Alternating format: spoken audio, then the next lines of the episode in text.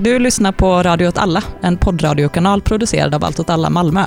Radio åt alla utgörs av flera olika serier. Du lyssnar just nu på Vandring, en serie där vi tar med dig på stadsvandringar i Malmö för att hitta radikala historier och nya sätt att tänka kring vår stad.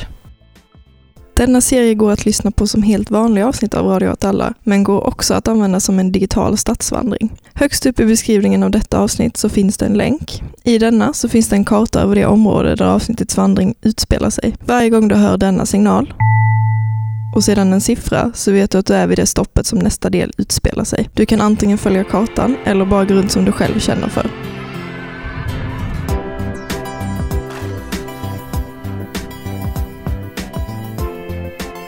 I den här programserien som vi har valt att kalla Vandringar så kommer vi följa med olika personer runt omkring i Malmö och prata om olika områdens historier av kamp men också hur de har förändrats under de senaste åren.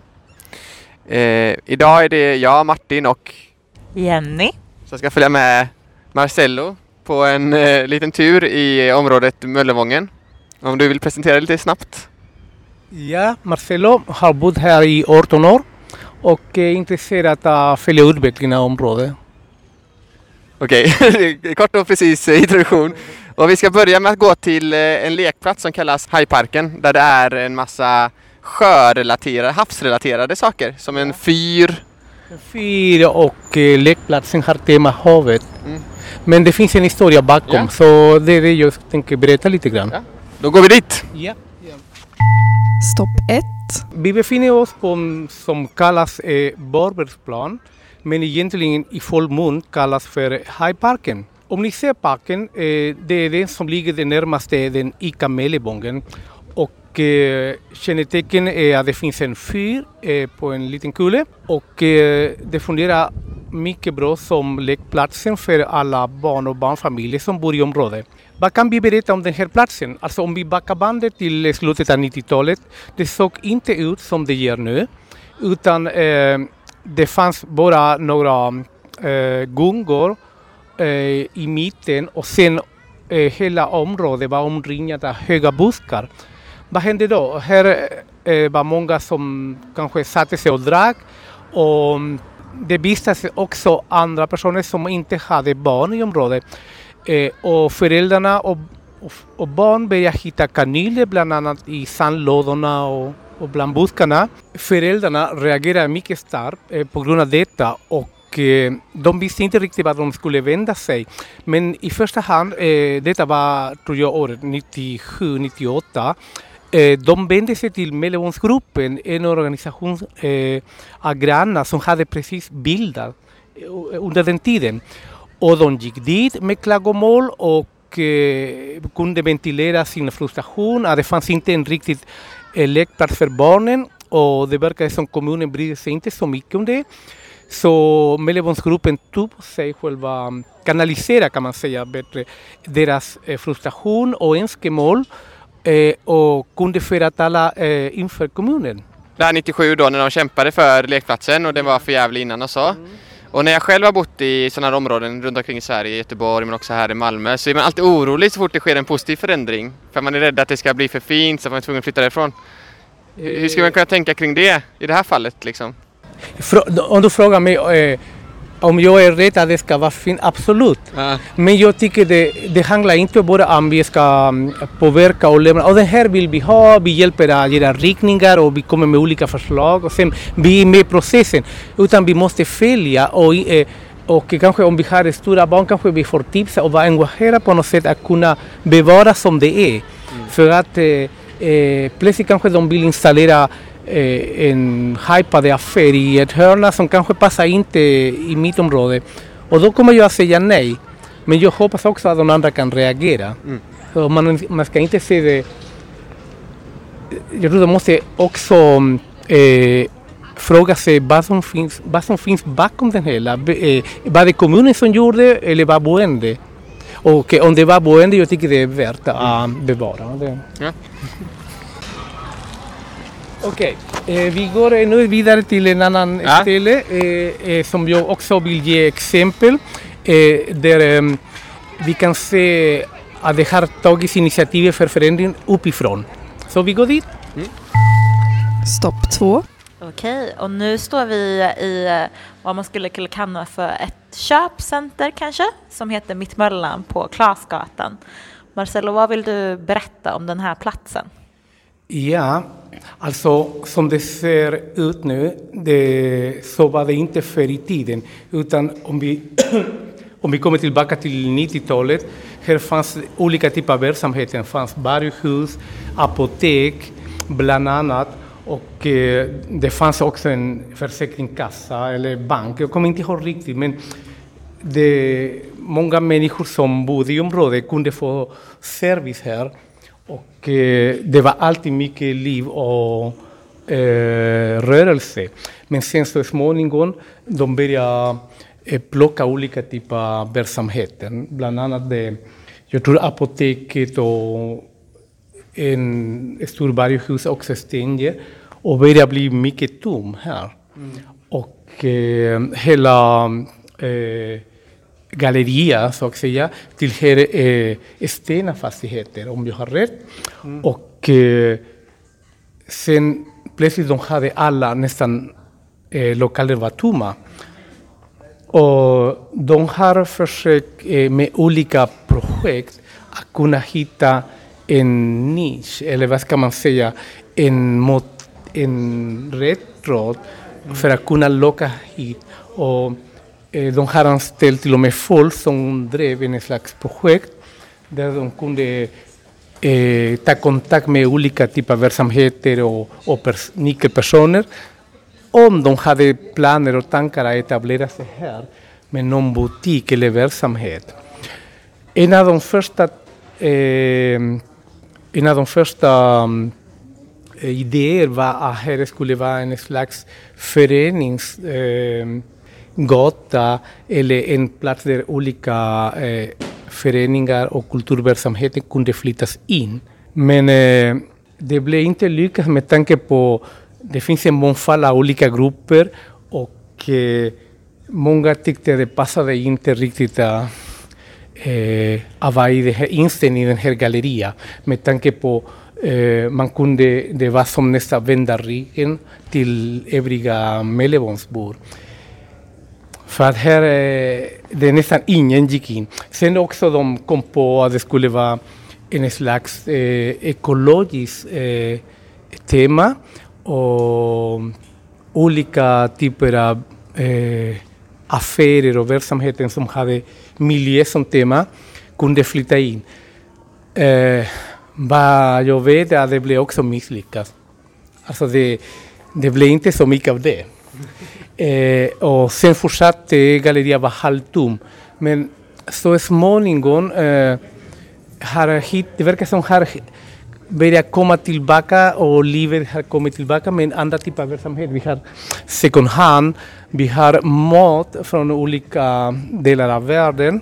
Eh, det finns ett namn på spanska som heter Patio de Comida, så det är som en Ja, ett ställe där du kan gå och välja, sitta i mitten och omkring har du kan välja mellan vietnamesisk, svensk och arabisk och afrikansk mat. Och det är rätt så häftigt. Det finns eh, små eh, verksamheter som lever kvar som en, en sömmerska eller en skomakare.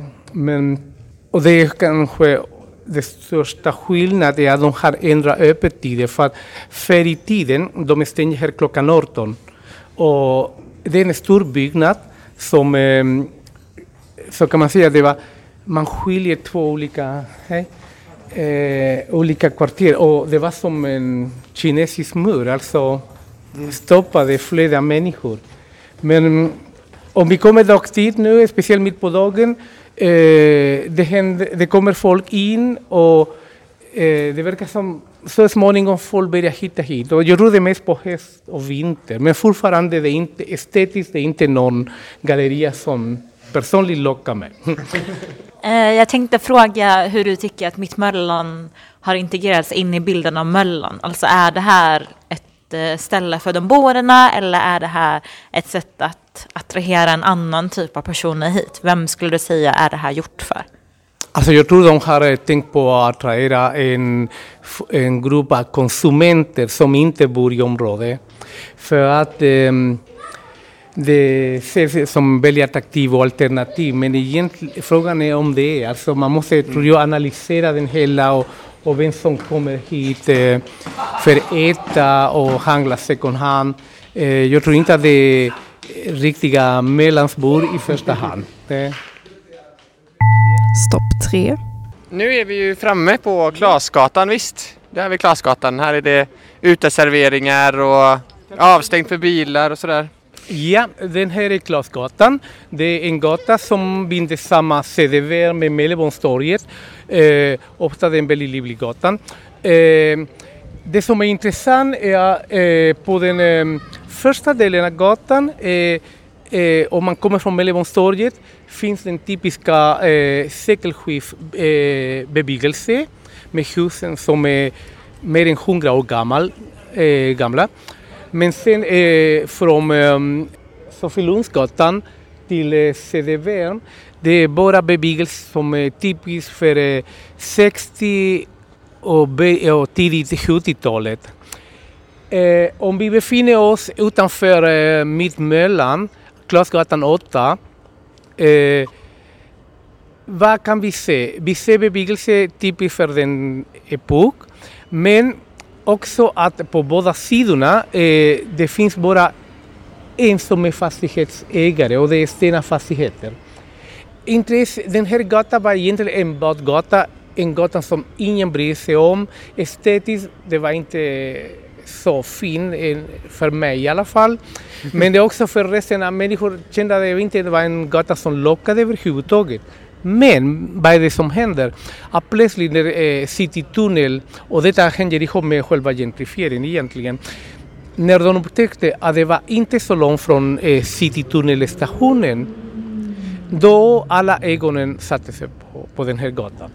Men här fanns många intresse, för det fanns gruppen som ville stoppa trafiken, bland annat, folk som bor på Mellan.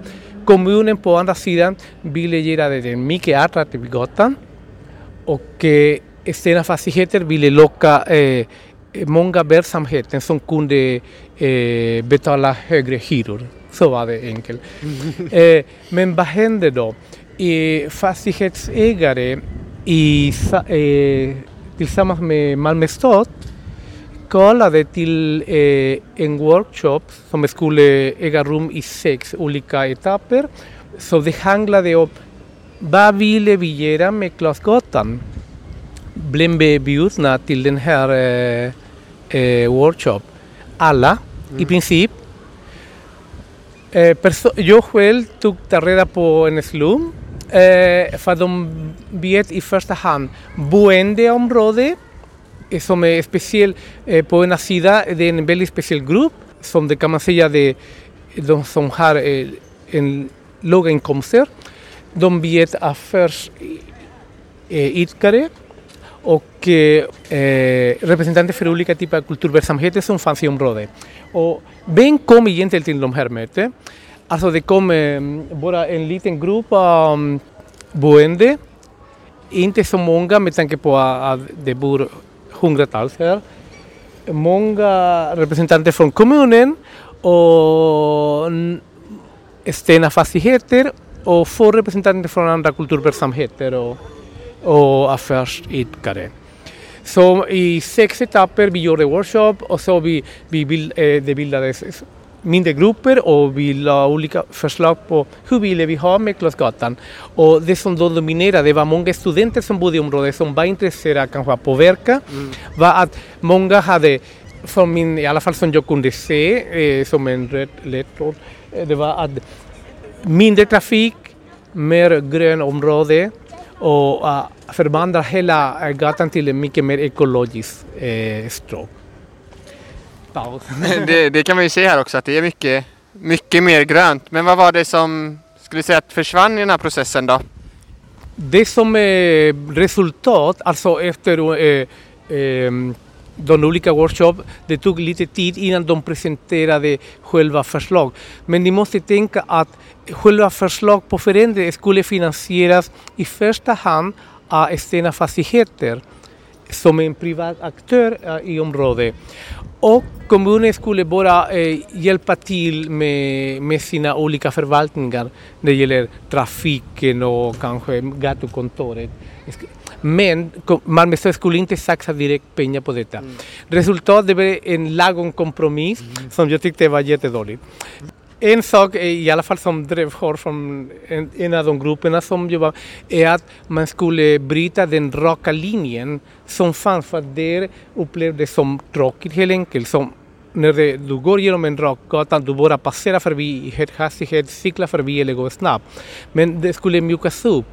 Men eh, de eh, bra förslag som fanns för att kunna göra en rejäl eh, ändring av själva gatan och göra det till en mer hållbart eh, område och eh, mycket mer grönare kostade pengar och fastighetsägare var, var inte beredda att satsa på det.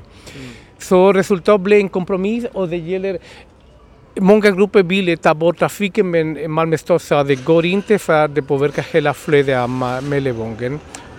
Men de tänker mest på att med Citytunneln, det, många, det finns parkeringshus i i närheten och de har fortfarande den tanken att folk skulle ställa sina bilar där och ta tåget bland annat.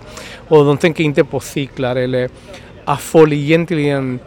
De, de satsade på trafiken var en del av den hela. Det är lite svårt att förklara men resultatet blev inte så bra tycker jag. Men ibland man kan njuta, man kan se det lite positivt också men jag tycker det värsta felet de gjorde är att de satsade inte på att integrera boende i de förslag och det verkar som de planerar för det hela gatan utan att ta hänsyn till de boende och det är deras gator, det är hit som barnen i byggnad ovanpå mittemellan, eh, det är tätt befolkat och det bor många barnfamiljer. De har inte riktiga gröna områden, de leker på en betonggård. Så gatan kunde förvandlas till en bättre lekplats som en mycket grönare område, men nej, så blev det inte. Nu går vi vidare upp här för Klasgatan i alla fall. Här, här är det faktiskt lite träd. Ja, ja men absolut, men det är bara tillfälligt. Du måste Ja. tänka detta som Ja, kallas precis. för sommargatan och det dyker upp tillfälligt. Och det är klart, kommer du en sommardag, det ser trevligt, men fortfarande, jag själv cyklar hit väldigt ofta och ibland man får konkurrera med bilarna. Nu är det lite undantag för de har stoppat flödet av trafiken men eh, Sen resten av året hände ingenting. Och det är också det som är lite dåligt att på andra sidan av mittemellan, det finns verksamheter som eh, har inte direkt en kontakt på, på gatunivå med människor. Vi har en gym som är inglasad och man kan inte se in och det förstår jag.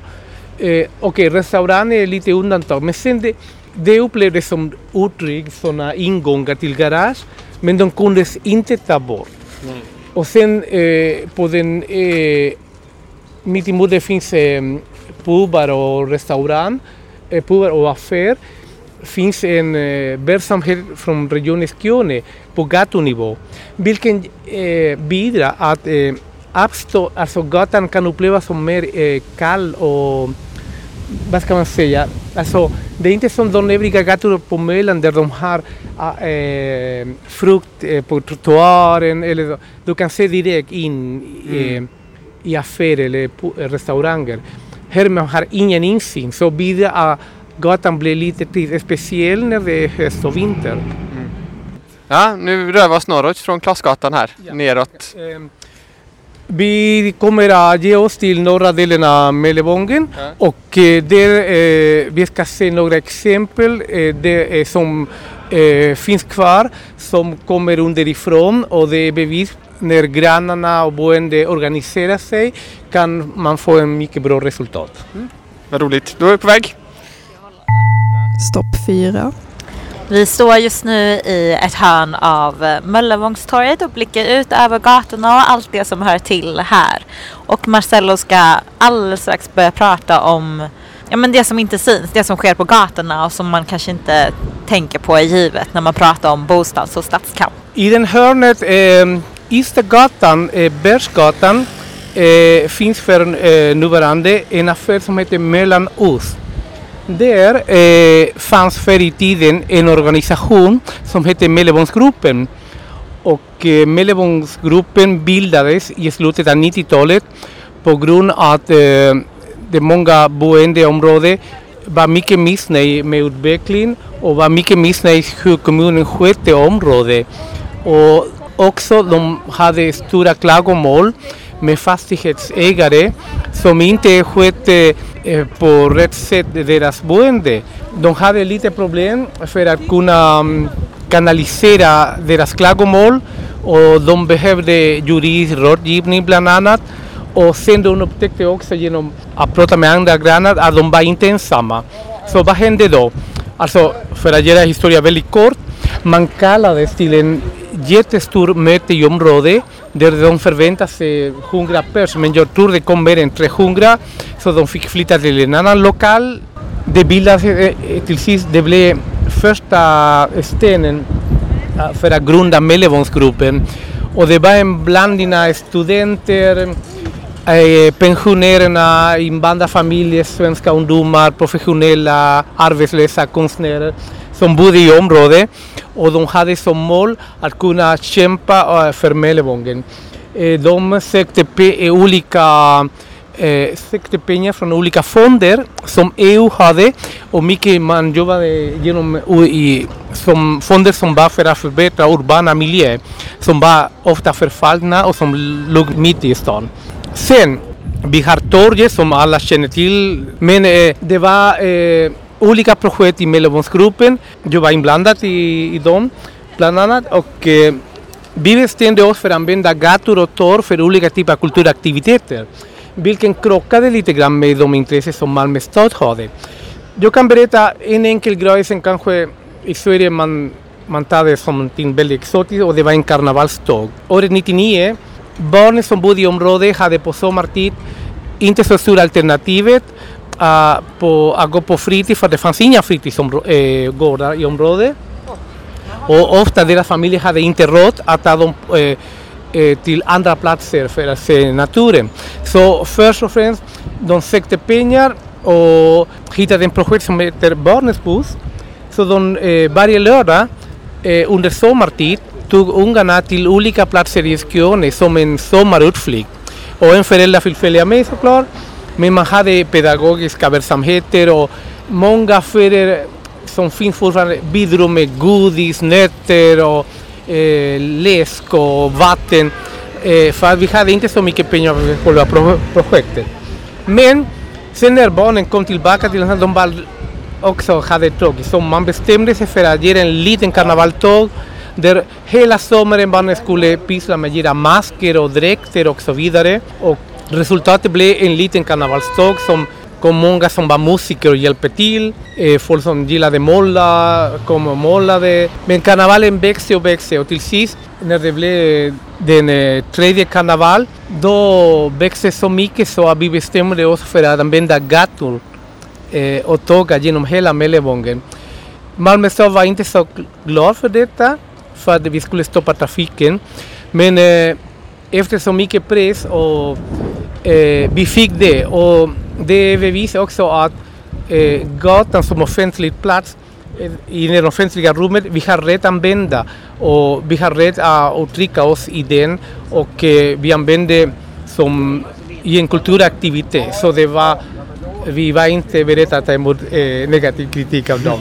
och vi, jag tror alla som inte deltog i själva tåget njöt av den hela och det, vi delade glädje med oss. Och dessutom det var bevis på att mångfalden kunde leva upp. För att om man studerar och analyserar vem gick i själva tåget, det var den hela Mellevångens mångfald. Sista karnevalen, som hette Mellevångskarnevalen, sen gick i symbios med Mellevångsfestivalen. Och när sen krafterna tog slut, alltså när det blev ingen mer karneval när festivalen lades ner också. Men också att det blev mer komplicerade eh, att göra aktiviteter i området med tanke på den organisationen som var moder till själva karnevalen hade förlorat sin lokal på grund av att de fick inte hjälpa kommunen för att betala hyra. Och, och dessutom det hänger ihop med glasfabriken också hade svårigheter. Och det var de, kan man säga, de två stora organisationer som kom i sin, eh, kunde samarbeta och, och hjälpa mycket bakgrunden för själva karnevalen. Det tog slut då när den, eh, vad ska jag säga, vänstercaféet, glassfabriken kan man säga, och den här stadsdelsgruppen, morgonsgruppen la ner då kan man. Ja. Ja. Exakt, det kan man säga så. Men alltså, det har eh, levt vidare karneval, men det har eh, eh, mer begränsats till eh, mindre kul alltså kulturgrupper och musikgrupper som eh, kanske har inte samma inställning för tanken med karnevalen eh, och man kunde se om man går i arkivet och rotar på gamla bilder har funnits allt från svensk folkdans till eh, technogrupper. Eh, eh, och det har varit eh, trummor från eh, Latinamerika ehm, ja, och så vidare. Så det, eh, det var riktigt mångfald. Olika typer av eh, dansgrupper som, eh, som var aktiva, inte bara Mellebongen men i Malmö, men som de ville vara med. För de kände sig här var den rätta platsen att kunna visa upp sig. Och det är det som var fantastiskt, för det var boendeområden som gick på tåget men också grupper som var mer organiserade med sin kulturverksamhet. Och vi kunde enas och vi kunde dela samma tåg och, och vi kunde festa på våra gator. Vilket det var, tycker jag var jättefint. Men tyvärr vi, det var mycket svårt att få mm, eh, ibland eh, finansiering för hela verksamheten. Fastän det kostade inte så mycket. En, det som kostade jättemycket det var eh, de tillstånd som Malmö stad krävde för att kunna genomfö- genomföra själva evenemanget. Så, så nästa gång bör, ska man inte söka några tillstånd då helt enkelt? Om man ska göra det här. Ja, alltså i, i början det var väl improviserat men sen eh, när de såg att det började växa, eh, de, de krävde inom vissa ramar som det var nästan omöjliga att uppfylla för vi gjorde på amatörbasis. Alltså Ja. alla som jobbade med karnevaler var frivilliga. Ja. Så det, det är lite skillnad, de krävde nästan samma som de kan kräva till, eh, eh, som, eh, till Malmöfestivalen. Och det går inte att jämföra. Nej.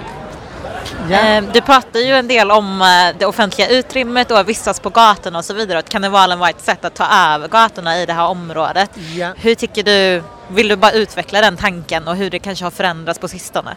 Ja, alltså jag kan ge också en annan exempel. Till exempel, eh, vi hade under många år en som kallas för eh, picknick på torget.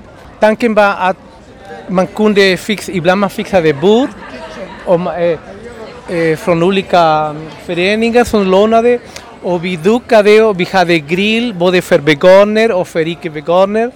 Och alla eh, grannar och boende hade möjlighet att en söndag kunna och äta tillsammans på torget med musik i bakgrunden som spelades av olika grupper som finns i området. Och det var också ett sätt att använda eh, det offentliga rummet och, och visa att det går att leva tillsammans i mångfaldet och eh, att man kan utnyttja torget till många olika saker, inte bara till torghandel. För att det, det som ofta, alltså när man pratar om Mellebongen, ofta man pratar om eh, handelsverksamhet, alltså affärer, verksamheter som producerar pengar. Men kulturen producerar inte pengar direkt. Men vi vill, detta med tanke på att det kommer underifrån, vi tyckte det, det är, vi ville bestämma hur vi kunde använda våra gator, våra torg och det handlade om hur vi vill använda det offentliga rummet. Och vem har rätt till det och vem kan bestämma över, över våra områden. För att ofta de som har åsikter om detta och bestämmer bor inte i området och har andra intressen och frågar inte boende.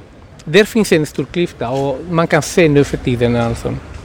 Ja, nu har vi tagit oss från torget snart ner till eh, Möllevångsskolan. Ja, vi har ett hus som kallas Kinesiska muren som är ett väldigt brett tegelhus. Jag tycker väldigt synd också om de, de, eh, de som bor här för de har byggt bostadsrätter precis framför deras utsikt för de kunde se ända till Turning Torso. Ja, och nu är vi på Möllevångsskolans skolgård här. Det är vi och några tonåringar. Stopp 5. Alltså i slutet av eh, 90-talet och början av 2000-talet, eh, barnfamiljer som bodde i området hade tyvärr inga möjligheter att skicka sina unga i- till skolan utan de fick eh, antingen eh, huxa dem utanför området eller flytta härifrån. Men eh, många eh, barnfamiljer ville vara kvar, ville bo kvar här på Mellebongen och de organiserar sig och börjar eh, kämpa för att få en skola i området. Och detta de gjorde eh, tillsammans med Mellebonsgruppen som kunde hjälpa dem både juridiskt och också föra talan till kommunen. Jag vet inte om jag har rätt, om det var om det varje tisdag eller varannan tisdag som kommunen hade sammanträde och eh, de hade på bordet uh, en skola till Mellebongen. Men processen blev väldigt lång, eh, väldigt, väldigt byråkratiskt. Det fanns inte vilja från kommunen att um, bygga en skola uh, här i området. Men eh, genom att grannarna och föräldrarna hade organiserat sig, de hade förslag, de hade förslag på marken och så vidare. Och eh, eh, vi befinner oss på eh, den gamla Solidarbageriet, mark, mitt emot folk, eh, sidan av Folkets park. Bland annat eh, vad jag kan komma ihåg att varje tisdag, eh, speciellt på hösten och vintern, föräldrarna gick på Mellebonstorget och bildade med marschaller ordet skolan. Alltså det var en sån blandning av protest och performance kan man säga. Så man spelade lite musik, man drack kaffe man delade flyer men man övertalade mer och mer och de samlade tillräckligt med namn också för att kommunen skulle ta ställning. Men det tog lång tid och eh, man skrev brev och man eh, tågade till och med alltså informellt till stadshuset och för att kunna eh, kräva en skola. Just nu kommer jag inte ihåg vilken datum blev det, men um, alltså efter en lång kamp kommunfullmäktige sa ja. Och, och då, då det gick jättesnabbt. Nu vi har en skola, eh, i början skulle ha bara låg och mellanstadiet, nu har till nian. Det fanns då möjligheter för många att bli kvar i området. Eh, och det skapar också trygghet och också förstärker själva identitet. För att eh, alla hade inte möjligheten att skjutsa sina barn till övriga delar av Malmö och många ville inte lämna området. Så eh, jag ville så mycket att mina barn skulle vara här men tyvärr de, de hade redan passerat, eh, när det blev klart, de hade redan slutat i högstadiet. Så det var kört. Ja, du, nämnde, du nämnde någonting som heter Solidar. Kan du utveckla vad det var för något? Absolut, alltså som sagt, det är kvarter Åket i norra Mellevången och här fanns den eh, första eh, kooperativ bageri som har funnits här i Sverige, kooperativ Solidar. Och det, då befinner oss på historisk mark. Norr om själva Mellevångsskolan, eh, det blev en ödemark, det var den delen som själva bageriet fanns. Det var en, en gammal bebyggelse, industribebyggelse eh, som jag tycker att eh, istället för att riva kunde bevaras på något sätt och med den all teknik, arkitektonisk teknik som vi har nu för tiden kanske man kunde bygga eh, skola i den med kanske med äldre utseende med, med alla moderna faciliteter. Men det gjorde den inte. Men den Edesmark som blev norr om Möllevångsskolan eh, till sist eh, blev såld och de bestämde sig för att bygga bostadsrätter precis i ett område som det eh, råder brist på lägenheter. Och eh, eh, genom att de valde att bygga bostadsrätter omedelbart de lämnade en stor del av befolkningen som har inte råd att köpa en sån. Det blev protestaktioner från olika grupperingar och det kallades bland annat Stadssolidar om jag har rätt. Och det gjorde olika typer av um, aktioner.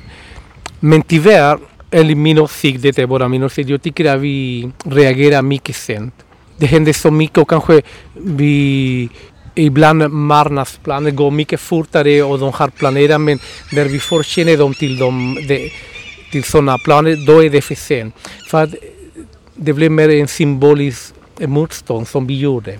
Det, eh, vi kunde inte förhindra själva förloppet. Och nu har vi sett redan resultat av detta de kan man ju kallas för, alltså inte, man kan säga det är typiskt exempel på gentrifiering i den sämsta, eh, med sin sämsta, sämsta ansikte, är att eh, på ena sidan um, av de nybyggnader som gjordes som eh, gränsar till själva Mellebons, alltså till Folkets park, eh, där har funnits verksamheter som eh, äger rum på natten, alltså vi pratar om nattklubbar. Mm.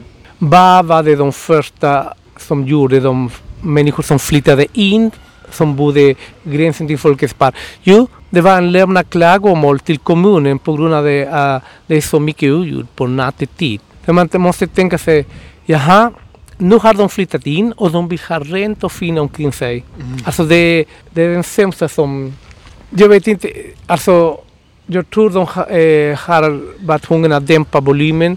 Men också, jag undrar hur tänker de? Alltså om de vill bo i en lugn och ro och de vill ha det mycket fint omkring sig och att de vill inte bli störda kvällstid. Varför väljer de att köpa mitt i stan? Det är en bra fråga. Men om vi ska... Nej tyvärr, tyvärr kan jag inte det. Men det är ett återkommande problem att rika människor köper lägenheter i områden och sen så trivs de inte i hur området är dit de flyttar.